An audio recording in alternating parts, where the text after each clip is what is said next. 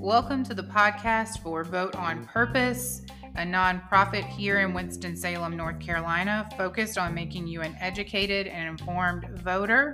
My name is Meredith Louder. I am one of the co founders here. And my name is Brian Simpers, the other co founder. And our mission with this podcast is to educate the community on our local leaders, activists, and potential candidates so we can help create the change we need to see.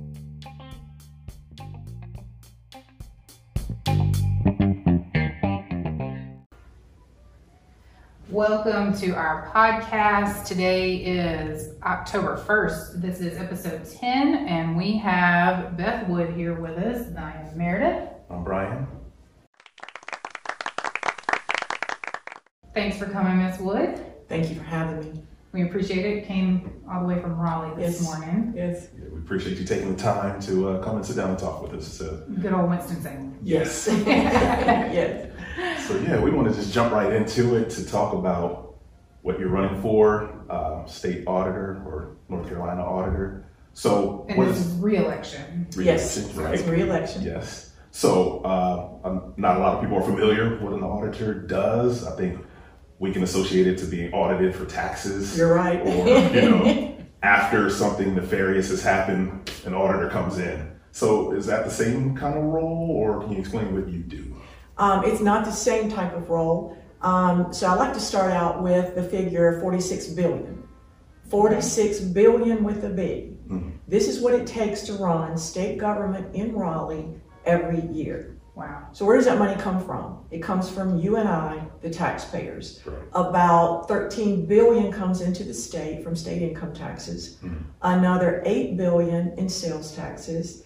Uh, 2 billion in gas taxes we all drive. Wow. Another billion dollars in corporate taxes. And then the federal government sends us 21 billion dollars in federal grant money, which is nothing more than our federal income tax that goes to Washington D.C. and then comes back to North Carolina. Okay. So the state auditor, the state auditor, is the only eyes and ears that we as taxpayers have in Raleigh to watch over all those monies you send to Raleigh and make sure that they are accounted for properly, they're reported properly, but more important to you and I as taxpayers, did anybody waste the monies that I sent into Raleigh? So we're auditing that 46 billion Mm. that they're accounted for properly, reported properly, and that nobody wasted. We audit the 34 state agencies, Department of Transportation, Department of Public Instruction, Health and Human Services. We audit the 17 universities, Wow. 58 community colleges, and 100 clerks of court. Wow. So one Big for each county. Yes, big responsibility. Huge. Yeah. And again, that agency is the only eyes and ears you have as a taxpayer in Raleigh for how your monies are being spent. So how does the clerk of court fall in? What what do they get audited on? they receive a lot of money from Okay, the from payments. count, counties, uh, the people that live in the counties. So when somebody dies, you've got an estate, and it's got to be accounted Okay. for. Um, that's where you pay your um, um, Tickets and yes, fines? yeah, Okay, time, makes fine, sense and ti- so a lot of cash. Okay. And it um, sits under the Administrative Office of the Courts, which is a state agency. So they are an extension. Okay. So we're in there again auditing to make sure that the laws under which that clerk's office should be running, Mm. that they are, because they again, a lot of cash running through the clerks of court. Wow. I definitely would have never even thought about where that money goes when I go pay my speeding ticket Yes. and how it yes. comes back around full circle. Right. Wow. So yeah, so even as we, we talk about that, uh, the current situation with the pandemic, COVID nineteen, not a lot of sales tax, not a lot of spending going on. How do you try to navigate these committees and different offices and tell them to t- tighten up the, the belts and, and So if mm, I was that kind of person, I would sit back and say, Told you so. because I have been telling state agency, I've been in office now for 12 years. I've been telling state agencies pre COVID for 11 years You should be setting metrics. You should be measuring what you should be spending, what you should be accomplishing against what you actually are. I have been pointing out for 11 years state agencies that have been wasting our tax dollars. Prime example the Department of Transportation, we delivered an audit this spring that said they overspent their budget by $742 million. $742 million. And that meant that there were highway projects, bridge projects all over the state that were going on that had to be halted because DOT actually ran out of cash. They ran out of cash. So we stepped in to say, how did this happen? So you had a chief operating officer, there are 14 divisions across our state of DOT spending, building roads and spending, and nobody was watching to make sure that what they should be accomplishing is what they were accomplishing, that they were watching their spending against cash that they had, mm-hmm. they were watching their spending against the budget they were given.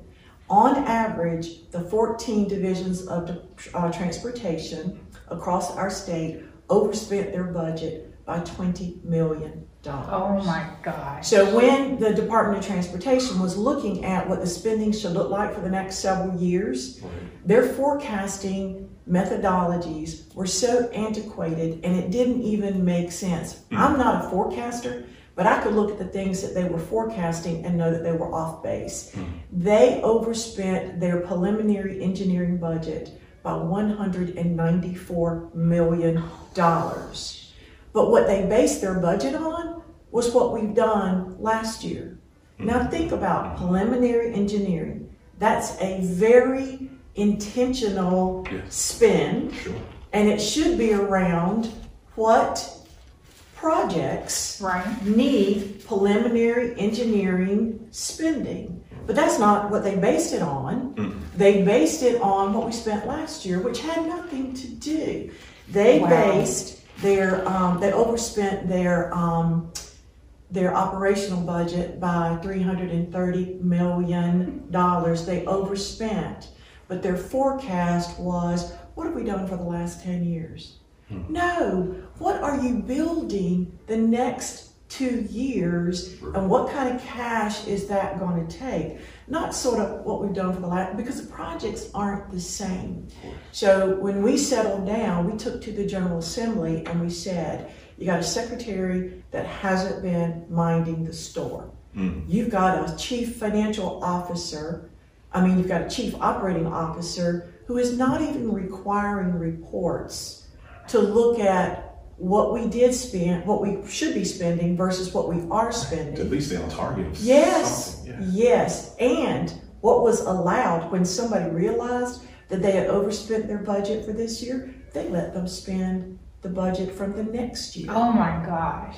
And what you would think is at the end of the year, there'd be a shoring up. Mm-hmm. So I spent 25% of my budget next year, mm-hmm. so I'm not going to get. No, they gave you 100% of your next year's budget, and that just kept going on and on and on mm-hmm. until it caught up with us. Now, all of this, until it caught up with them, not me, mm-hmm. all of this was pre COVID. Mm-hmm. They were going into the COVID year being almost three quarters of a billion dollars over budget overspent their cash. Mm-hmm. At the end of 2019, I got to say this there were vendors, contract pavers, architects, engineers. We owed them at the end of 2019 $144 million.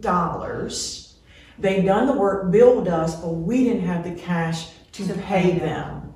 We owe them $144 million. Can you imagine having a business? Mm and being owed a piece of that 144 million dollars. You would go under. I mean, they... a lot of them are cash strapped. Mm-hmm. A lot of them are laying off people. Mm. Yes, it hurt a lot of businesses around this state. Plus, you got projects you drive through, and there are cones set up for for road work, and nobody working, Yeah, and nobody working on? because they had to stop. Oh my gosh. So it will take $1.5 billion to get DOT back on track. And I ask you, Meredith and Brian, where do you think that money's going to come from? It's got to come hmm. from you and I. Yeah. The General Assembly is talking now about how do we get that money? Do we triple gas taxes? Hmm, hmm. Do we?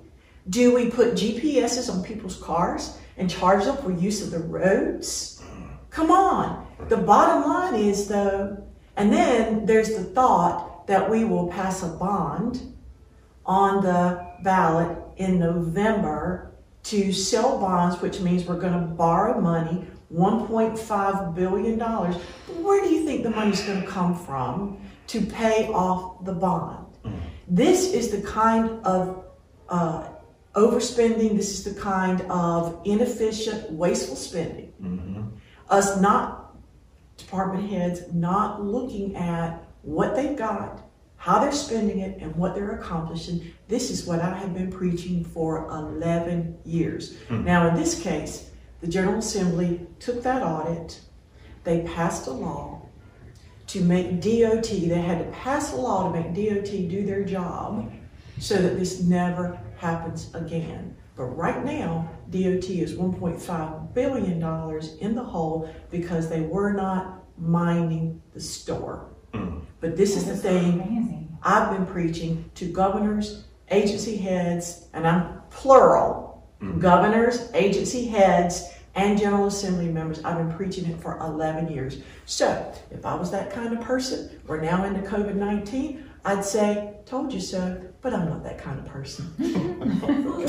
That is crazy. Is Absolutely. I mean, you would never run your household this way. no. I got a budget, and I'm looking at what's going out the door. I mean, you can, month. but you will be on the street. That's right. You know, You will be homeless. Yeah. That's exactly right. Oh my. So there's nothing in place to kind of hold them accountable so that they wouldn't be able to overreach and overstep year after year. That's where agency head management, and I'm not blaming Well- that divisions that overspent their budget. Right. I'm blaming management. Mhm. You should have been watching Right.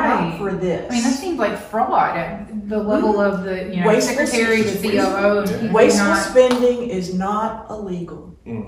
Overspending your budget is not illegal. Wow. It should be. It should be because it There should be. hurting That's right. Yeah. us, the people. Because we're sitting with projects unfinished. We have roads that are destroyed between here, Charlotte, and Raleigh. Bridges that are, you know, I mean, hazard, could end up being hazards, safety Right. hazards. And people who work for these companies so that was my next question. What are these people? The they're being laid employees? they're being laid off Wow. Wow. and drawing unemployment. Wow. Which is nowhere near, I'm sure, what they made.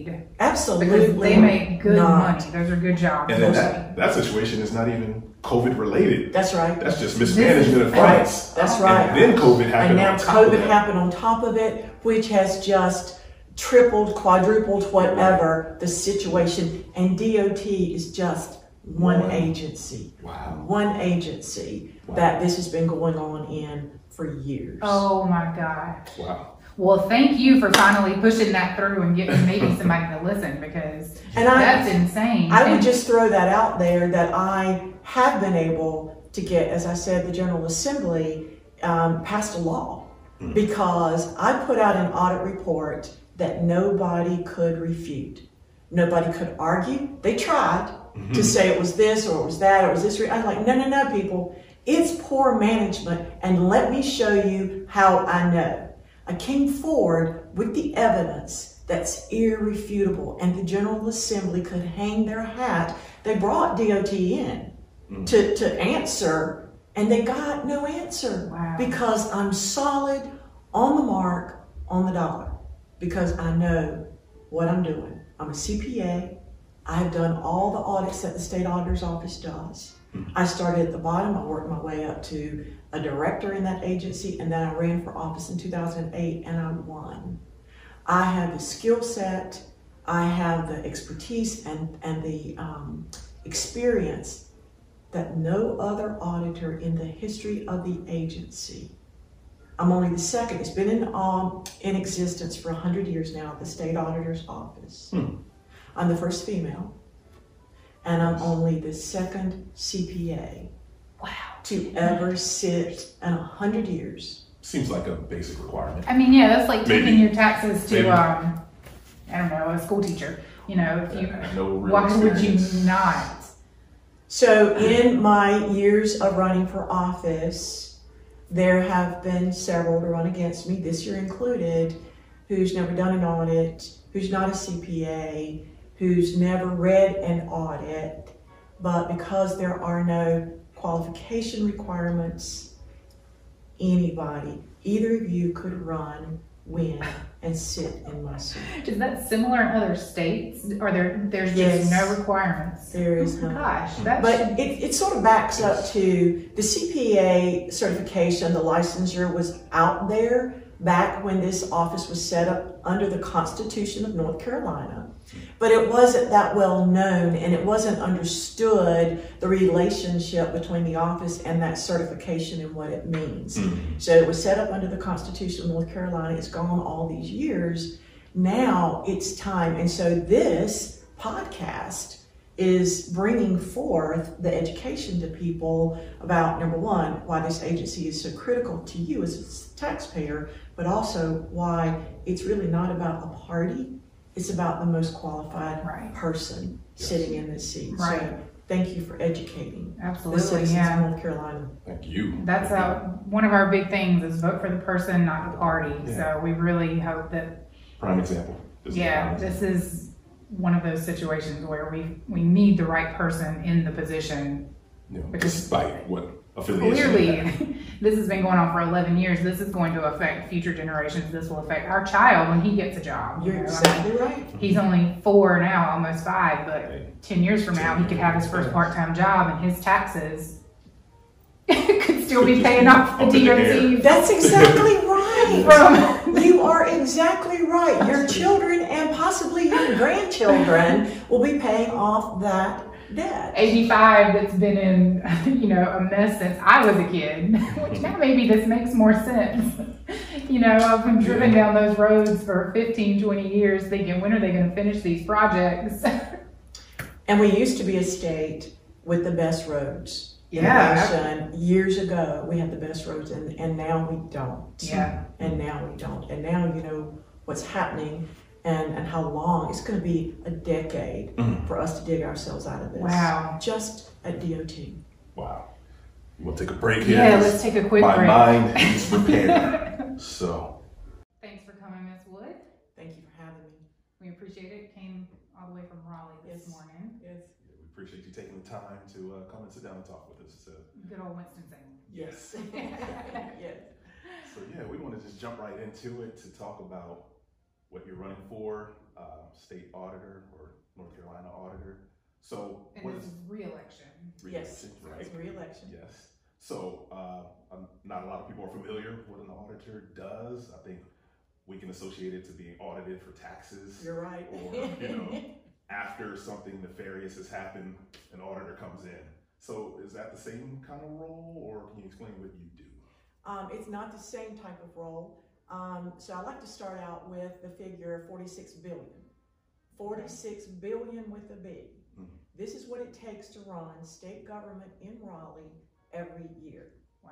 So where does that money come from? It comes from you and I, the taxpayers. Right. About 13 billion comes into the state from state income taxes. Mhm.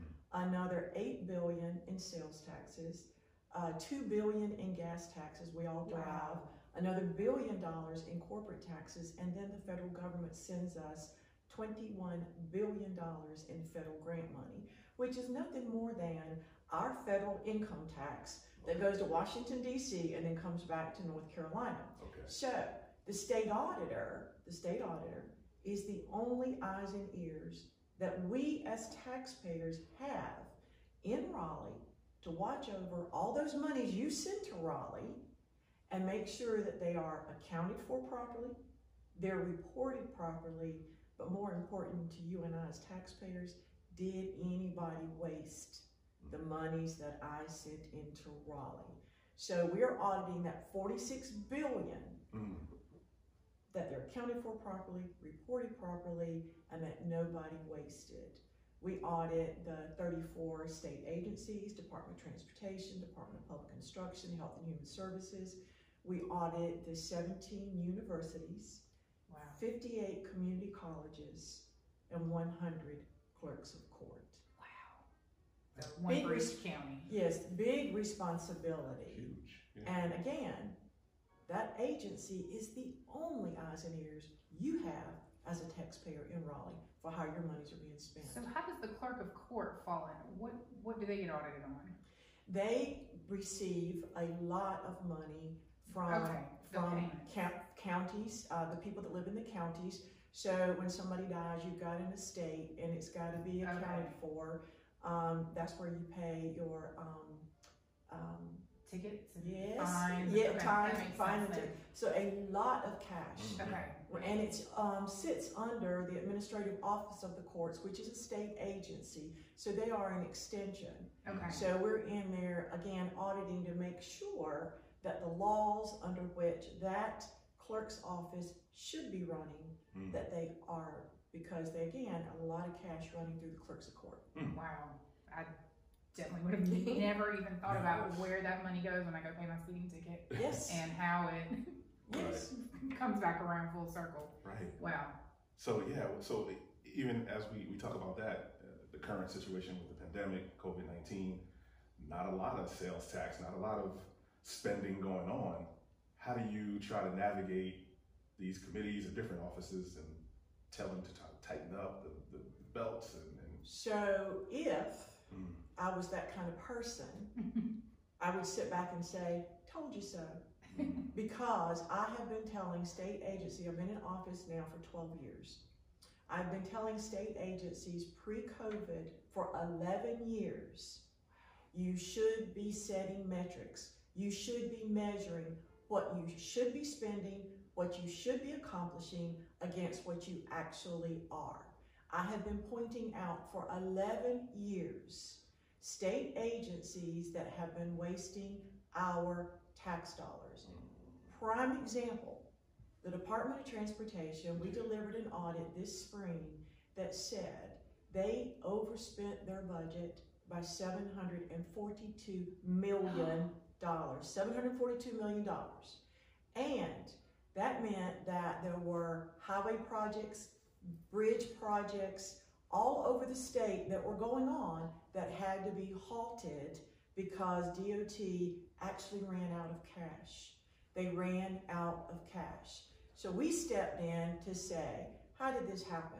So you had a chief operating officer, there are 14 divisions across our state of DOT spending, building roads, and spending, and nobody was watching to make sure that what they should be accomplishing is what they were accomplishing, that they were watching their spending against cash that they had, they were watching their spending against the budget they were given. On average, the 14 divisions of uh, transportation across our state overspent their budget by $20 million. Oh my gosh. So when the Department of Transportation was looking at what the spending should look like for the next several years, their forecasting methodologies were so antiquated and it didn't even make sense. Hmm. I'm not a forecaster, but I could look at the things that they were forecasting and know that they were off base. Hmm. They overspent their preliminary engineering budget by $194 million. But what they based their budget on was what we've done last year. Now think about preliminary engineering. That's a very intentional Yes. spend, Sure. and it should be around what projects right. need preliminary engineering spending. But that's not what they based it on. Mm. They based it on what we spent last year, which had nothing to do. They Wow. based their, um, they overspent their, um, their operational budget by $330 million. They overspent. But their forecast was what have we done for the last 10 years? No. What are you building the next two years and what kind of cash is that going to take? Not sort of what we've done for the last, because the projects aren't the same. So when we settled down, we took to the General Assembly and we said, you got a secretary that hasn't been minding the store. Mm. You've got a chief financial officer, I mean, you've got a chief operating officer who is not even requiring reports to look at what we did spend, what we should be spending versus what we are To spending. at least stay on target. Yes, yes. And what was allowed when somebody realized that they had overspent their budget for this year, they let them spend the budget from the next year. Oh my gosh. And what you would think is at the end of the year, there'd be a shoring up. Mm. So I spent 25% of my budget next year, so I'm not going to get. No, they gave you 100% of your next year's budget, and that just kept going on and on and on until it caught up with us. Now, all of this, until it caught up with them, not me, all of this was pre COVID. Mhm. They were going into the COVID year being almost three quarters of a billion dollars over budget, overspent their cash. At the end of 2019, I got to say this there were vendors, contract pavers, architects, engineers. We owed them at the end of 2019 $144 million. They done the work, billed us, but we didn't have the cash to, To pay pay them. We owe them $144 million. Can you imagine having a business hmm. and being owed a piece of that $144 million? You would go under. I mean, they. A lot of them are cash strapped. A mm-hmm. lot of them are laying off people. Mm. Yes, it hurt a lot of businesses around this state. Plus, you got projects you drive through, and there are cones set up for for road work, and nobody working, Yeah, and nobody working on? because they had to stop. Oh my gosh. So it will take $1.5 billion to get DOT back on track. And I ask you, Meredith and Brian, where do you think that money's going to come from? It's got to come hmm. from you and I. Yeah. The General Assembly is talking now about how do we get that money? Do we triple gas taxes? Mm. Do we? Do we put GPSs on people's cars and charge them for use of the roads? Hmm. Come on.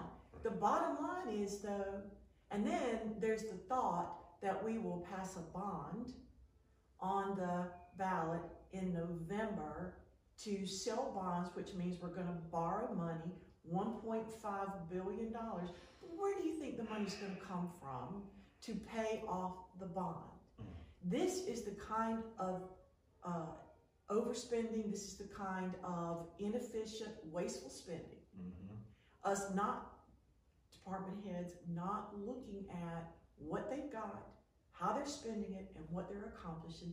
This is what I have been preaching for 11 years. Hmm. Now, in this case, the General Assembly took that audit, they passed a law to make DOT, they had to pass a law to make DOT do their job so that this never happens again. But right now, DOT is $1.5 billion in the hole because they were not minding the store. Mm. But this is the thing Amazing. I've been preaching to governors, agency heads, and I'm plural governors, agency heads, and General Assembly members. I've been preaching it for 11 years. So, if I was that kind of person, we're now into COVID 19, I'd say, told you so, but I'm not that kind of person. That is crazy. Is it- Absolutely. I mean, You would never run your household this way. no. I got a budget, and I'm looking at what's going out the door. I mean, you every can, but month. you will be on the street. That's right. You know, You will be homeless. Yes. That's exactly right. Oh my. So there's nothing in place to kind of hold them accountable so that they wouldn't be able to overreach and overstep year after year. That's where agency head management, and I'm not blaming Well- that divisions that overspent their budget. Right. I'm blaming management. Mhm. You should have been watching Right. out for this. I mean, that seems like fraud at the level of the you know Wasteful secretary, the COO, and people Wasteful not. spending is not illegal. Mm. Overspending your budget is not illegal. Wow. It should be. It should be because it There ends should be. hurting That's right. Yeah. us, the people. Because we're sitting with projects unfinished. We have roads that are destroyed between here, Charlotte, and Raleigh. Bridges that are, you know, I mean, hazard, could end up being hazards, safety Right. hazards. And people who work for these companies so that was my next question. What are these people, the they're being laid employees? they're being laid off Wow. Wow. and drawing unemployment. Wow. Which is nowhere near, I'm sure, what they made. Absolutely. Because they make good not. money. Those are good jobs. And then that, that situation is not even COVID related. That's right. That's just mismanagement of Right. funds. That's right. And then COVID happened And now on top of COVID happened on top of it, which has just tripled, quadrupled, whatever the situation. And DOT is just one One. agency, Wow. one agency Wow. that this has been going on in for years. Oh my God. Wow. Well, thank you for finally pushing that through and getting maybe somebody to listen because And I- that's insane. I would And- just throw that out there that I have been able to get, as I said, the General Assembly um, passed a law because I put out an audit report that nobody could refute. Nobody could argue. They tried to say it was this or it was that or it was this. re- I'm like, no, no, no, people. It's poor management, and let me show you how I know.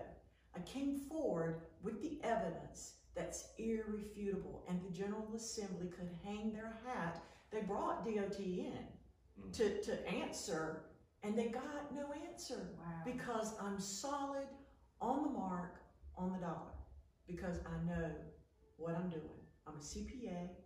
I've done all the audits that the state auditor's office does. Hmm. I started at the bottom, I worked my way up to a director in that agency, and then I ran for office in 2008 and I won. I have the skill set, I have the expertise and, and the um, experience that no other auditor in the history of the agency. I'm only the second. It's been in um, in existence for 100 years now, at the state auditor's office. Hmm. I'm the first female, and I'm only the second CPA. To ever sit in a 100 years. Seems like a basic requirement. I mean, yeah, that's like Maybe. taking your taxes to, Maybe. um, I don't know, a school teacher. You know, if you, No real why would you experience. not? So, in my years of running for office, there have been several to run against me, this year included, who's never done an audit, who's not a CPA, who's never read an audit, but because there are no qualification requirements, anybody, either of you could run, win, and sit in my seat. Is that similar in other states? Are there, there's Yes. just no requirements? There is Oh no. Gosh, But should- it, it sort of backs up to the CPA certification, the licensure was out there back when this office was set up under the Constitution of North Carolina. But it wasn't that well known and it wasn't understood the relationship between the office and that certification and what it means. Mhm. So it was set up under the Constitution of North Carolina. It's gone all these years. Now it's time. And so this podcast is bringing forth the education to people about number one, why this agency is so critical to you as a taxpayer, but also why it's really not about a party. It's about the most qualified Right. person Yes. sitting in this seat. Right. So thank you for educating the Absolutely, citizens yeah. of North Carolina. Thank you. That's how, one of our big things is vote for the person, not the party. Yeah. So we really hope that, Prime example. This is yeah, prime this is one of those situations where we, we need the right person in the position. You know, Because- despite what affiliation. Clearly, have. this has been going on for 11 years. This is going to affect future generations. This will affect our child when he gets a job. you You're know? I mean, exactly right. He's only four now, almost five, but 10 years from now, he could have his first part time job and his taxes could still be paying off the Up in the air. DOT That's exactly right. from.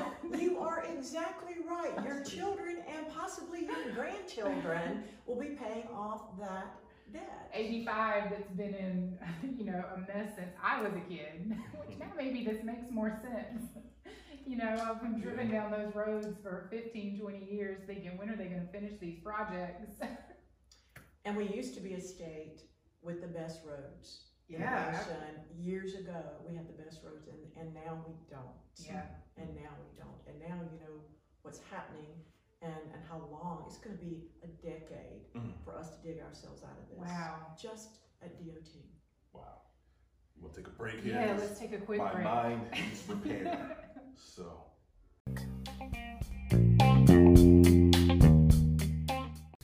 All right, we are back with uh, more Mind blowing information about auditing. about auditing because it's so important because uh, that is what our money is supposed to be working for us and Right. not against us. So, kind of Things we break take for granted. We Yeah, kind of yeah. said during our little break. I, I, I have more respect for some things right now after hearing this short, today. and- short conversation Yeah. as it is. We've learned so much so fast. So, yeah, you got another example of how. Well, and this one goes, so this is, again, um, the state auditor's office, everybody thinks it's about the money. Right. Um, in this situation, we learned that the Department of Public Instruction has 133 online courses that they developed and they hire instructors instructors to teach. Okay. Those courses, and this makes sense, it's meant for um, AP courses, which is advanced placement. So if you're college prep, you can take this in high school. If you're an honors student, you can take some honors courses in high school or middle school. Um, if you just want to take some journal courses, you can. So, and these courses are being taught. So, if my, I'm in a rural county and the high school that my children go to can't offer that course, they can go online and get it. So we learned there's 133 of these courses being offered across the state of North Carolina to our middle schools and our high schools. And there was a question about the quality of the courses. North Carolina guarantees they have an adopted set of education standards that all of their courses will meet, whether it's in the class or online. Plus, they guarantee that their online courses, as Department of Public Instruction, that the rigor, it's the course is challenging and the student Right. has to really work because we both know you can memorize, take a, um, a multiple choice, and, and the information's out of your head in a week. Sure. But if you have, if the course is challenging and you have to work for it and it's a practical application, the information is going to stick with you. So of the 133 courses, we took 98 and picked 12. And we looked to see, we hired a subject matter expert who, this is what she does. She writes standards for content of a course. She writes standards for online courses and how they should be taught. She writes standards for how challenging a course should be. So we hired a subject matter expert from the same company that DPI has hired, and we had her look at 12 out of the 98. Eight of the 12 did not contain the content that the courses were supposed to contain. So the kids who took the courses online versus in class did not get the content that they were supposed to in eight out of the 12 courses. Listen to this statistic 11 out of 12, 11 out of 12 did not deliver the rigor, the challenge, the making the student work for it. 11 out of 12 of those courses did not deliver. Now, extrapolate that back to the 98. Three quarters of the 98 are at high risk for not having the content. When parents heard of this um, audit that we did, I had parents calling me saying, My child took an online course through DPI. Was it, there's 22 that have been certified out of 133. goodness. Only 22. And they're saying, Was my child, they took advanced math? Was that one? Parents should be concerned. Wow. Their children that took AP college prep courses may not have gotten the content, and for sure, there was not the challenge mm. there. Mm. For the honors courses, there was not the challenge there. And when we started bringing this to DPI's attention, again, Department of Public Instruction, and we said, you guarantee that these courses meet the high rigor, Right. the challenge. When we told them it doesn't, you're on the low end of the rigor scale, they took their guarantee offline. Oh my gosh. They took their guarantee offline. Wow. They didn't go fix the courses. Right, no. They took the guarantee offline. Here is another example. I took this information to the Joint Legislative Oversight Committee on Education and I presented it. And I presented all the evidence that I had to back up.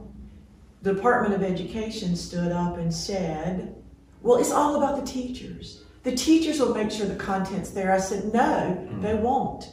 These are pre developed courses mm-hmm. that you handed to a teacher to go off and teach. So, no, no, no, that did not happen. So they're arguing, arguing against me. Transferring blame. I know what I'm talking about. Yeah. They don't. And I say on top of that, you have 622 contract um, developers and teachers. And of the 622 for years, you have not either done a performance evaluation on them, or the performance evaluations you did were flawed, or the performance evaluations you did had the wrong rating. So, how can you say the teachers will do a great job when you haven't even evaluated them? How do you know the teachers will do a great job? So, here's a performance audit that I did hmm. that has an impact on students across our state Wow.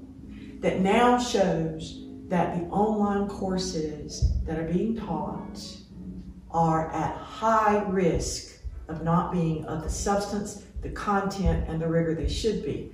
Again, pre COVID findings. That is awful. And now the kids are being taught what? virtually. Online. So we missed it. These courses online have been around for 13 years Mm. and they are substandard. And now we've pivoted in COVID 19 time, and our kids across the state are being taught virtually.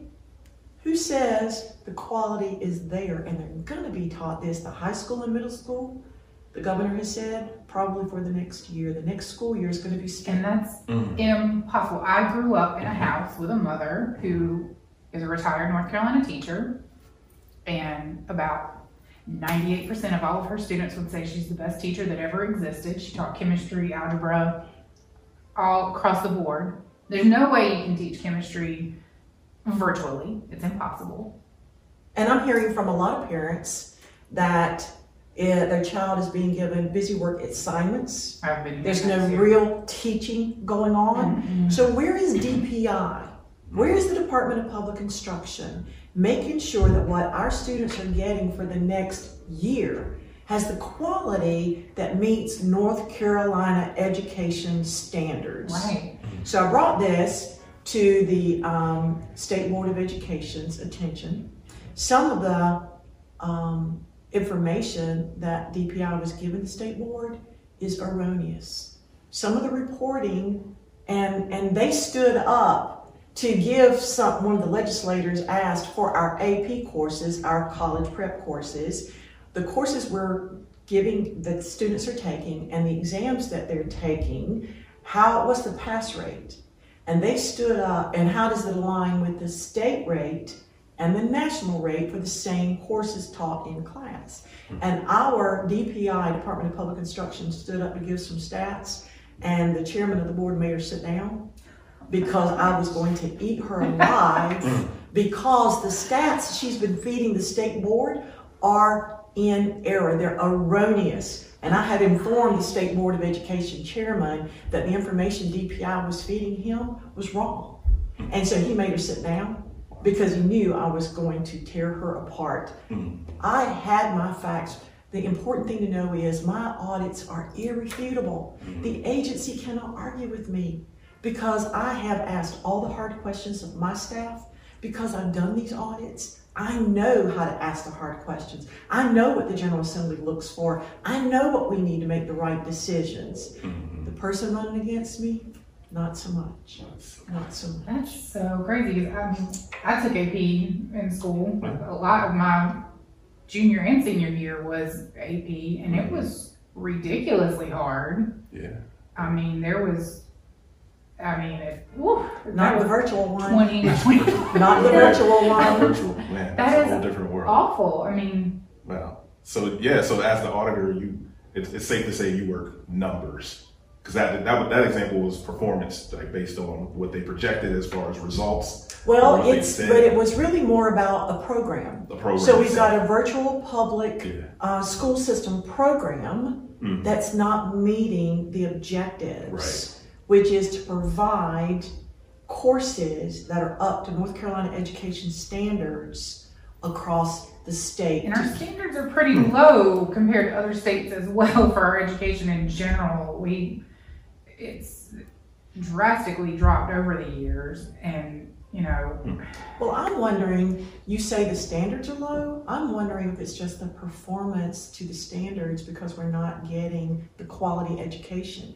So, because of this virtual public school, because I always assumed this is the Department of Public Instruction, our children's education, their futures are at stake. The only way out of poverty is through education. Hmm. And so I always assumed the department was performing at the level that it should have. Hmm. But if they're not monitoring the quality of the education across our state, that might be why we're dropping. Mm. It might be why we're dropping in the nation as far as performance. Wow. And isn't that the money itself that if you had a pie chart, isn't that the bulk of money to go towards education for the state? Absolutely does. Out of the 46 billion I talked about, Yeah. 14 billion is being spent in education. Um, one at community colleges, uh, two point something at universities, and all the rest in K through 12. Hmm. So over 11 billion dollars in K through 12.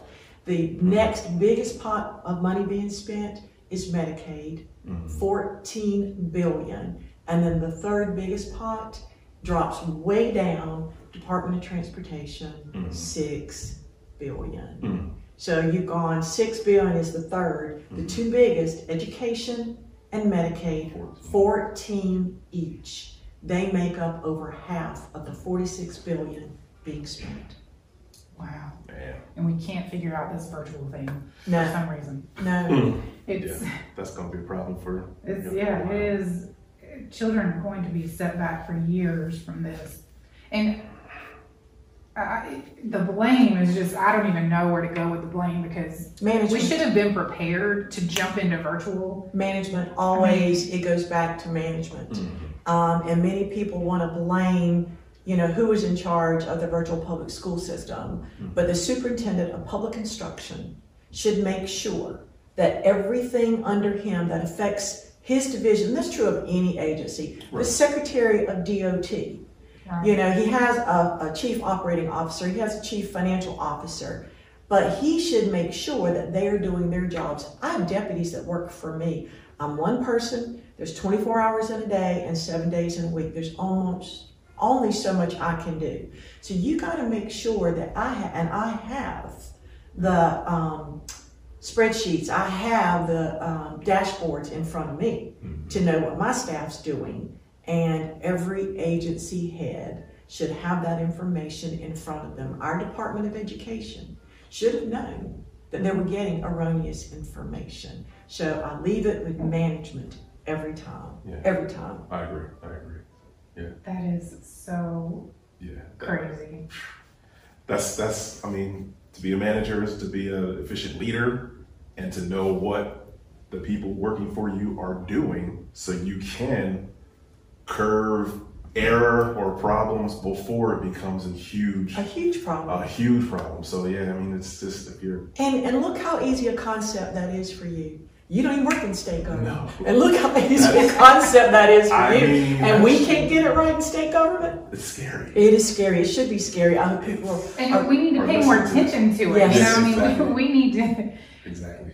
We're out here protesting all kinds of things. We're out here standing on corners and trying to make change and all this. And these are some of the things we need to be putting on signs, and these are some of the people we need to be standing in front of these offices. And hold them accountable Right. Yes. for their jobs. It's Yes. not just governors and it's not just the senators. It's you know, it, this is down the total Well, it's the agency head Right. Yes. and who they hire. So many times people hire um, a party affiliation, um, a friend, That's what I was or gonna say, whatever, best or friend. whatever, Yeah. you know, political, you help me get elected. Yeah. Because there are, in the 34 agencies, there are eight of us who are elected. Your Department of Insurance, Secretary of State, State Auditor, Treasurer, um, Agriculture Commissioner. So there are a bunch of us that are elected, and, and we answer to you. Right. And so watch what's going on and being done and the wasteful spending because I'm, I'm telling on everybody. I'm telling on Republicans, I'm telling on Democrats, I'm telling on everybody. My tax dollars. The don't care- money is the money. It The doesn't money is the matter money. what color's behind That's it. right. I don't care what party you're affiliated with. If you're wasting it, quit. Right. Quit. Right. Quit. Oh my god. Everybody would like to have lower taxes. And I Yes, mean, we would. And certainly, you know, again, I'm telling you, I'm telling you that General Assembly members are sitting in Raleigh right now trying to decide how we're going to pay and get North Carolina out of this DOT situation. And I'm telling you, every alternative I saw on paper comes back on mine and your back. Comes back on And we didn't cause this. That's this wasn't our right. You fault. are exactly right. We But didn't we- cause this. We're gonna pay But for we're going to pay for it. Classic. Yes, we are. Oh my gosh, yeah. This a lot of this needs to be brought to light because It does. I don't think people realize how deep. Well, I know people don't realize how You're deep this goes. They don't. Yeah. And this is one of the reasons I work around the state um, often. Uh, Lions clubs, Rotary clubs, um, Civitan clubs. I talked um, to any group that will hear me, not from a political perspective, but from how your tax dollars are being spent perspective. Everybody can benefit from that. Yes. Yeah, definitely. So you want to take another break real quick Yeah, here? we can take another break. Yes.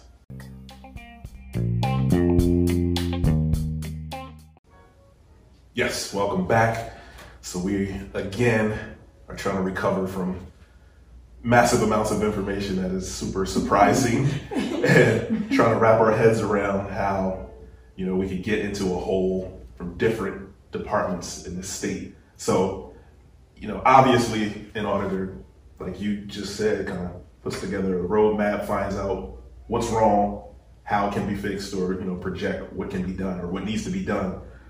Who really is the committee or oversight committee who not brings in the uh, punishment, but who who is the who is the, the people or the agency that looks at these issues Fix the problem. and fixes the problem? Yes, thank you. Um, so a lot of people believe it's the state auditor. In fact, I've even done presentations at the General Assembly, and they would just be sitting there in awe at the problems, and they're saying, "And what are you going to do, Madam Auditor, to fix this?" And I'm like, uh, "Nothing," because my job is to find the issues, to find the inefficient, wasteful spending, and I have a lot of authority to do that. The state auditor has subpoena power. Okay. Ah, And there is um, a law in place that allows me to look at any records I need to, talk to anybody I need to, when I need to. And if somebody says, well, yes, you can talk to Meredith, but it's tomorrow at nine o'clock after I've had time to prep her. No, I got a subpoena right here I that says I can talk her to. Meredith right now. wow. And if you try to hold records back for me to say, well, you know, they're confidential, you can't look at them. No, the subpoena says I can. Ready access law allows me to do all of this. But that that's where my authority stops. Okay. When I find it and I report these irrefutable findings, I cannot make anybody fix anything I find. That's left up to members of the General Assembly or the agency head where I found the problems Right. or your governor. They are the mechanisms for fixing this problem.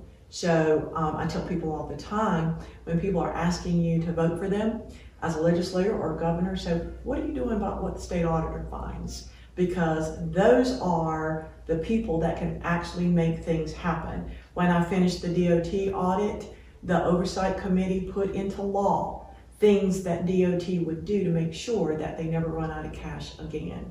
When I presented the virtual public school findings, legislators pounced on Department of Public Instruction and said, fix what she just told you about and don't give us any more excuses and show up in 60 days and tell us how you were going to do it. So that has been probably the biggest impact of my agency and my administration is that I have been able to give the governor and the General Assembly and even agency heads irrefutable work roadmap to what's wrong in your agency that you're sitting up here and you can't see it. I'm telling you, here's where the problem is. I've proven it. They can't prove me wrong. So here's your roadmap. So the governor, the General Assembly, or the agency where I found the problems, those are who can fix those horrible problems that I've been finding. Wow. So do you get any pushback from Agency? Cooper or No, I would have to say now, um, I've worked for now two governors that were Democrats and one Republican. I had two of them, one Republican, one Democrat, that took nothing I said to heart. Nothing I said. And uh, Governor Cooper, I will say, sends his secretaries in to see me because he told them, he said, You're new. I've just brought you in in this administration. She knows she's been here, you know, 12, uh, eight years before us. She knows what's going on in these agencies. He sends even his chief of staff to talk to me to find out what I know that his agency heads aren't telling him. wow? So no That's pushback. good. And and frankly, I, I'm, I'm going to give fair play here. I've got a Republican General Assembly, same thing.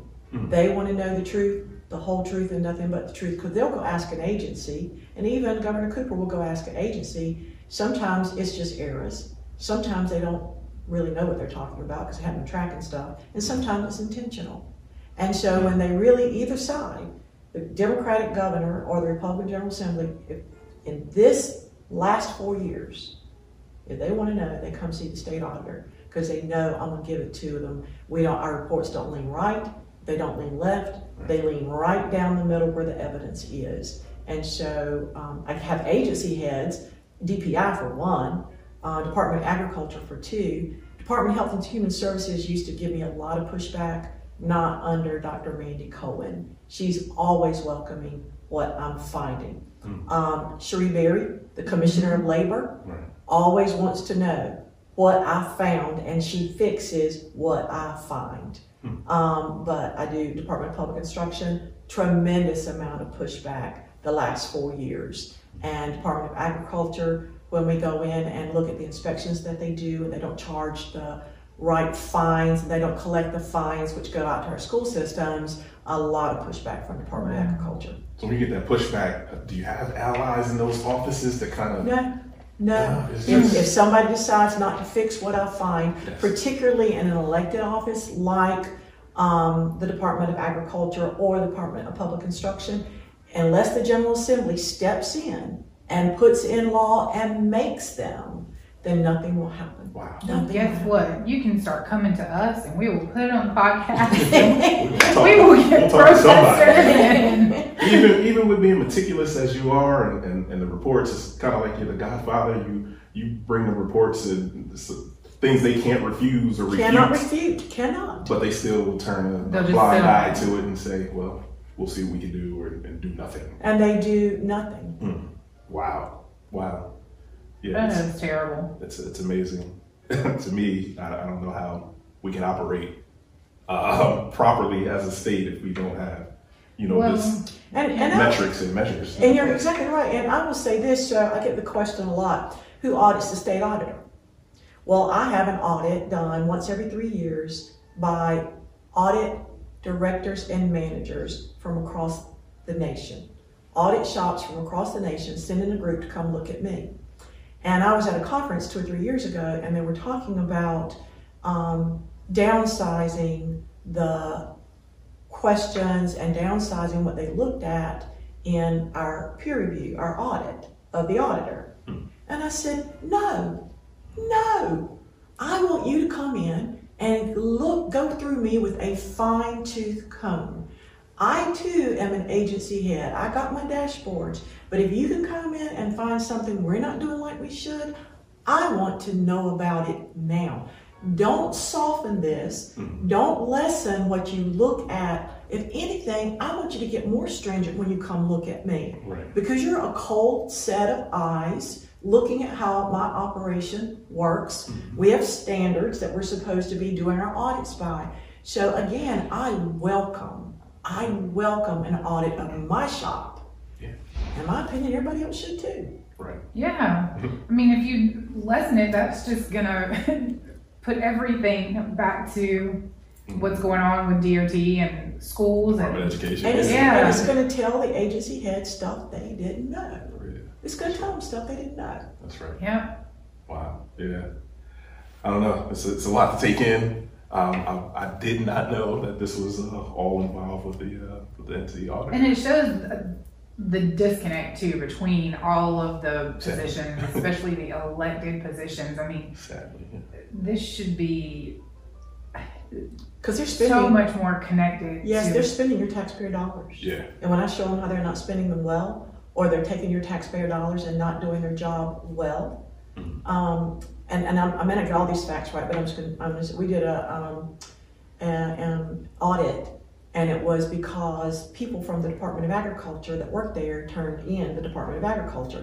And, and they were saying, we have inspectors that go out and inspect these dairy farms, and we write them up because there's cow manure where it shouldn't be, or there's uh, flies, there's a door missing on the dairy barn, and all these flies are flying around, which are very, you know, they're, they're things that should not be going on. We write them up, they're supposed to pay a fine. We go back six months, uh, 12 months later, they haven't cleaned it up. We write them up again, supposed to be a fine, on and on and on. And so um, people question me, is our milk at risk? Well, what I was told, it, so, so the agriculture commissioner goes on, on um, a video and says, here's what our dairy barns really look like. Well, he was at NC State, and what do you think their dairy barns look like? And saying that, you know, the audit is not really, our milk is not at stake, we pasteurize it. Some of the comments I had from the staff that work there was, well, nobody's died, nobody's gotten sick. You know, that is really um, an, a, a metric where you don't want there to be a plus or minus 1. You want that to be a zero tolerable error rate. But that is the kind of pushback. And then, and then not only, so the feds say that these um, um, inspections should happen once a year. Well, if the inspections are not that important and the pasteurization process is going to take care of no matter what's in the milk, pasteurization process is going to take care of it, and the inspections are no good, why did the feds say we only, that we have to inspect once a year all these dairy farms, and yet our commissioner is inspecting twice a year? Mhm. So we're taking our people and we're doing work that they're saying is not useful Yeah. because the pasteurization process. So this is a prime example of the kind of pushback, along with the DPI one I told you about. And again, I'm gonna give fair to the Republicans. Commissioner uh, Cherie Berry, we did um, an audit um, on the inspections of her elevators and some other work over there. As soon as we put it in front of her, not even in a report, boom, she was fixing it. She was fixing You it. know, I think she's probably one of the most well-known names. we all joke about that every I single do. time we're in an elevator Everywhere because across the you whole see state. her name everywhere. And yeah, picture, yeah, her picture. yeah, exactly. And Yeah, that's you should have a seal. You should have a, you know, a stamp. Like this organization is running properly, and we've just become so used to taxes on everything. And mhm. Yeah, they got us trained. and, and he's from Delaware, so he's he's from a state where there's no No taxes. sales tax. Wow. Um, no sales tax. yeah. So, but I mean, we got tolls, but I mean, but again, when you go buy a laptop or you know get a new cell phone yeah, or it's whatever, three ninety nine. You're paying three hundred Right. Well, sales tax is our second largest revenue generator Mhm. in North Carolina. Yeah. Um, it, sales tax is the second largest, state income tax being the biggest. So that's a huge revenue for us. Yeah. And, um, again, you think about every time you every time you go buy a soda, pair of jeans, food, and they charge you sales tax, you know who's looking out for them. Yeah, right. And then, then the scary part is COVID has reduced that Tremendously. So I don't know how you. Our gas tax has plummeted. Sales and use tax, like when you pay taxes on a new car, Yeah. that has plummeted because people aren't buying cars, people aren't buying gas. Right. And the, and because of COVID, the gas price went down anyway. Yeah. So that reduces the gas tax that you're paying. So Yeah, again, tough times ahead. Yeah. This, And it's more important over the next two years that every agency is spending their tax dollars the best, most efficient they can and getting the most out of the employees, not working them to death, Mhm. right? but working them smarter. Right. working them smarter. Not harder. Smarter, not harder. Right. Yeah. Yeah. It's it's a scary situation. It really is. I I- just, It's scary knowing that we're coming into this pandemic at a deficit in a lot of those departments That's that you oversee. It's it's scary that the management, I don't know if they're ready or in place. I would say no, given, um, given the impact, things that have changed since I've been in office for 11 years. I've been preaching efficiency, I've been preaching metrics. Um, I've told people how I've got metrics set up in my own agency. I was telling y'all earlier, 2,080 hours, you pay my staff for 2,080 hours a year. And they are required to charge, the staff is required to charge 80% of that time to an audit or an investigation. And you can't just dump time into the audit or investigation because it's got a budget. Mm-hmm. And you can't charge it outside of the audit or the investigation because you can only charge 20% to um, training or your computer being down or vacation or sick time. All of this counts towards your 20%. Mm-hmm. And so I'm the only agency that's minding the time of what my staff is charging their time to mm-hmm. that's producing effects for you, the citizens. I'm the only agency measuring that, the only one. How can us as citizens even try to hold these folks accountable? Is there anything we can do? to Demand support- through your legislature and your governor Mhm. that the agencies who are spending your tax dollars have metrics in place to make sure they're spending the most efficiently and the most effectively. letters, texts, phone Yes, calls. Yeah, yes, yeah. yes. Yeah. Now that we're becoming more educated, we know what we're going to be talking And we about. have learned how to make these phone calls this year because of all the things going on and now with Sure. Ruth Bader Ginsburg and we made, God, I can't even tell you how many calls because we work in the airline industry. So the mm-hmm. CARES Act has been It's a big deal. major for us, which yesterday we just found out Tillis and Burr signed on to the extension. So Yeah. Yeah. we, um, we're Trying to save yeah, our we're jobs and Definitely gonna put some information out about how people can, reach out and hold them accountable. yeah, I mean, it's, That's And if I could, I, do we have time to talk about one more issue? yeah, sure. Um, so the state of North Carolina's gotten four billion dollars, four billion with a B, of federal CARES Act money. Mhm. And the General Assembly put into law who's gonna get that money, how it's allocated. Mhm. The three biggest agencies that are gonna get the money is Department of Health and Human Services, um, Department, um, Office of State Budget Management, and, um, Department of Public Instruction. So the General Assembly put in that same law, they want the state auditor to do a preliminary financial state, preliminary financial audit on that four billion dollars. And they want me to do a performance audit. In other words, we spent the money, did we accomplish with those monies what we were supposed to? Right. And I told my staff immediately when that saw that law, I said, put down everything you're doing. They want me to deliver this audit report March 1, 2021.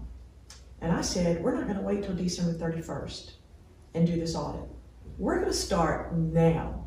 We're going to those three big agencies Sure. and we're going to say, what plan do you have in place to make sure the money is spent appropriately? What plan do you have in place to make sure the money is tracked so we can see where it was spent?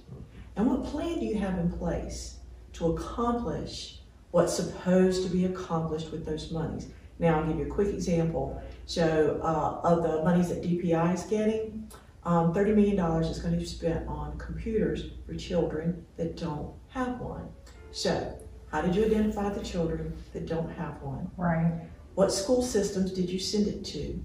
What are you doing to make sure that the children that don't have one are actually the children that got them?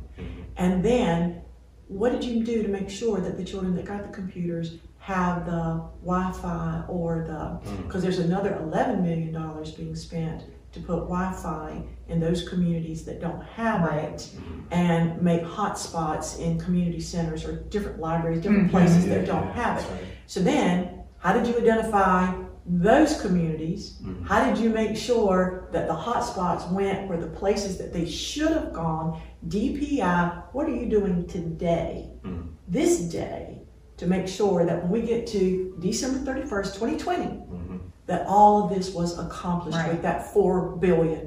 That's just a small example. So we are looking now. We're going to be writing findings within the next two or three weeks to the General Assembly to say, This agency doesn't have any plan in place. This agency didn't establish any metrics because they said the law didn't require me to. Mm.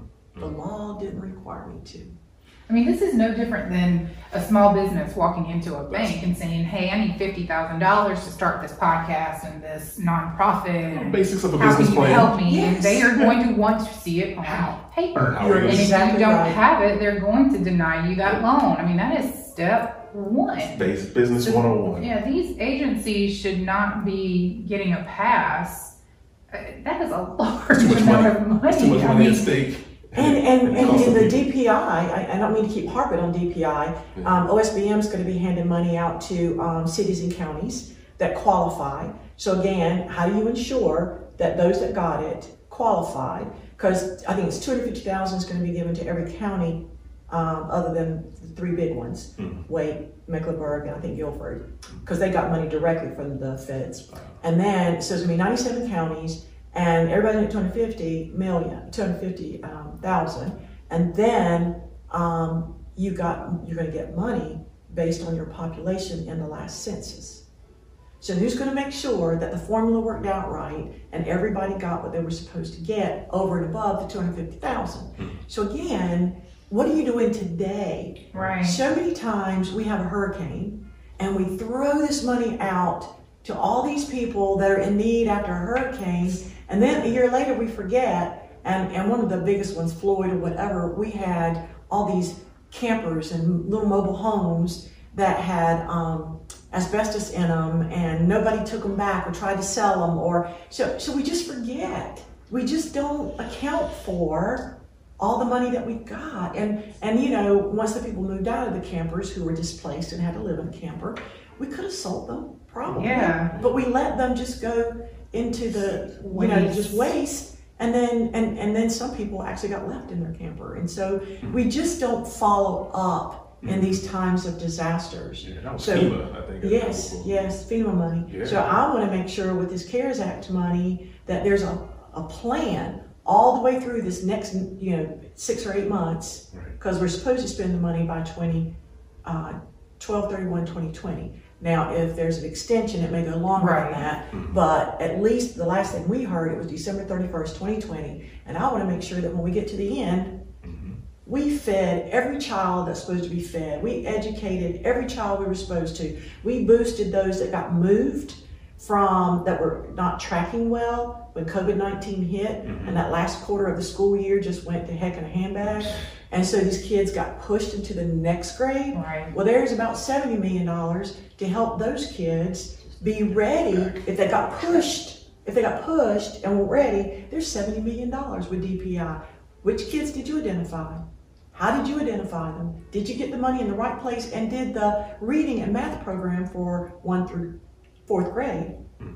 Did it meet the needs of those kids that got pushed? There's so much preparation now, so much monitoring now, mm-hmm. that if it doesn't happen, when we get to the end, we will have spent the money and not met the objective. And the kids are still going to be in the same place they were a That's year exactly before. right. That's exactly right. The General Assembly saw a need. They knew the kids were coming out of the last year, the last quarter not done well, Yeah, yeah. and that there were going to be kids struggling this summer and going into the next class. Well, as far as I know, the reading programs weren't even set up this summer, as far as I know today. But we're going to be writing findings and giving them to the General Assembly in the next two or three weeks to say, here's what you meant for it to be done with that money, and here's what did not happen, hmm. so that they can get somebody off their butt and get it mm-hmm. going so that we can recover and at least by the end of the year meet the objective we meant to meet. Hmm. wow. I don't know. I'm just, I'm like dumbfounded right now. I get, I get saddened by the process and the lack of process Yeah. that these departments and, and you know heads of these departments don't have people in their own department that come to them with projections, the plan, the numbers, because then they should be able to sit with you and say, here's what we're projecting, here's what you take a look at our numbers and make sure we're on track or find out. For any of them that have a plan, my staff's gonna look at the plan and make sure the plan makes sense. Yeah, Is it okay. detailed enough? Does it cover the things we're looking for? So the, those that have a plan, DHHS hasn't spent much money yet because they've been trying to work up a plan. Mm-hmm. And so we will look at that plan, but they are really, and, and the worry there is there are people that need that money and it's not getting out there. Yeah. But they are trying to come up with a plan so they can count for the money, make sure it goes to the right place and the right people. So I, I get it, but there are people that need it. So Yeah, y'all just need like to. right here, we um over the summer,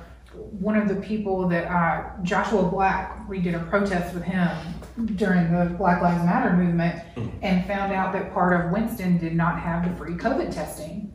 The money was there for it, Yeah. but it just wasn't happening because that's an area that nobody really cares about. So they put together letters and we emailed all the city council and the commissioners and what do you know? They magically found the money and got the testing set up. Mhm. But if this stuff is not coming to light and somebody's not bringing it forward Right. It, so that we know, it is, it it allows them to keep operating Right. the same That's way. right. Yeah, That's yeah. right. And they had that money available to put that out there and chose not to because of the, the area. Yeah. Um, and that's just I think they really count on us being, I mean, not complacent. or ignorant of Yeah. the inner workings of you know government, so that they can keep operating under the radar. But once things start happening and you start seeing huge deficits and huge issues that should have been caught earlier, well, now we want to bring that information to light before it gets down that road. You are absolutely Right. right. I tell people all the time, by the time I find it, it's too late. Yeah. By the time I find it, it's too late. It's because if I'm a writer finding, it's bad. I mean, there's standards by which I write findings, and um, if it's if I write a finding, it's bad. It's required to be reported, and by that time, it's really in bad shape. they're playing catch up. So trying to fix yes, so all of these agencies um, have their own internal audit shops, and many of them are not using those appropriately. Mhm. Um, but that's my next.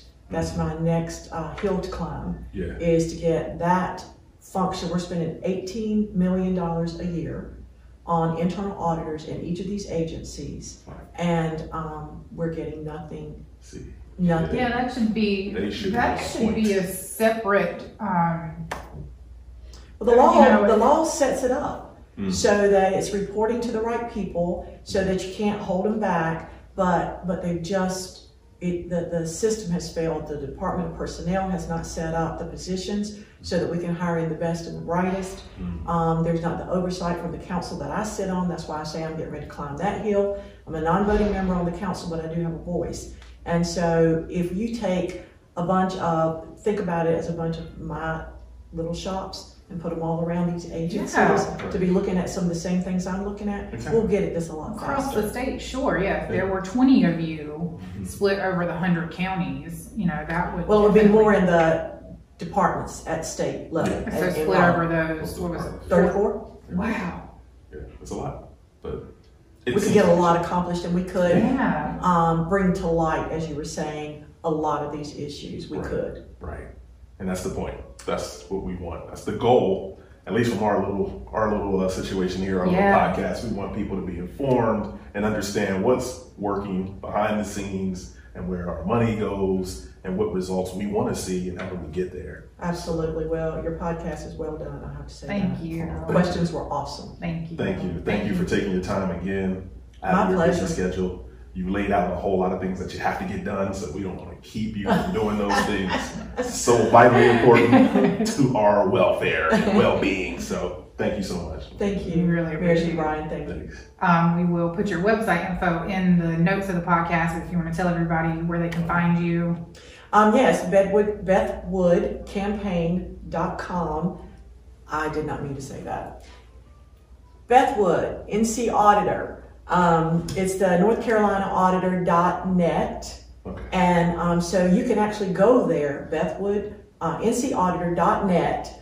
Um, you can actually go there and read some of these audit reports, particularly under the performance. There's a, a icon for performance audits. There's an icon for investigative audits. Again, those will talk, show you some of the things. I mean, you'll Wow. have it in black and white, some of the things I've been Mm. telling you, and you can read some of the other work we've done. But it's North Carolina editor, uh, auditor, North Carolina auditor.net. This Not is going to be like our next like unsolved mysteries. Of, gotta we have Yes.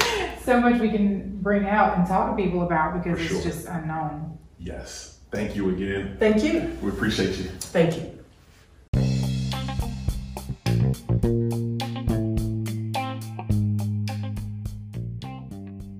Thank you to our guests. We appreciate you listening to the Vote on Purpose podcast. We hope you receive new information you could use in this upcoming election.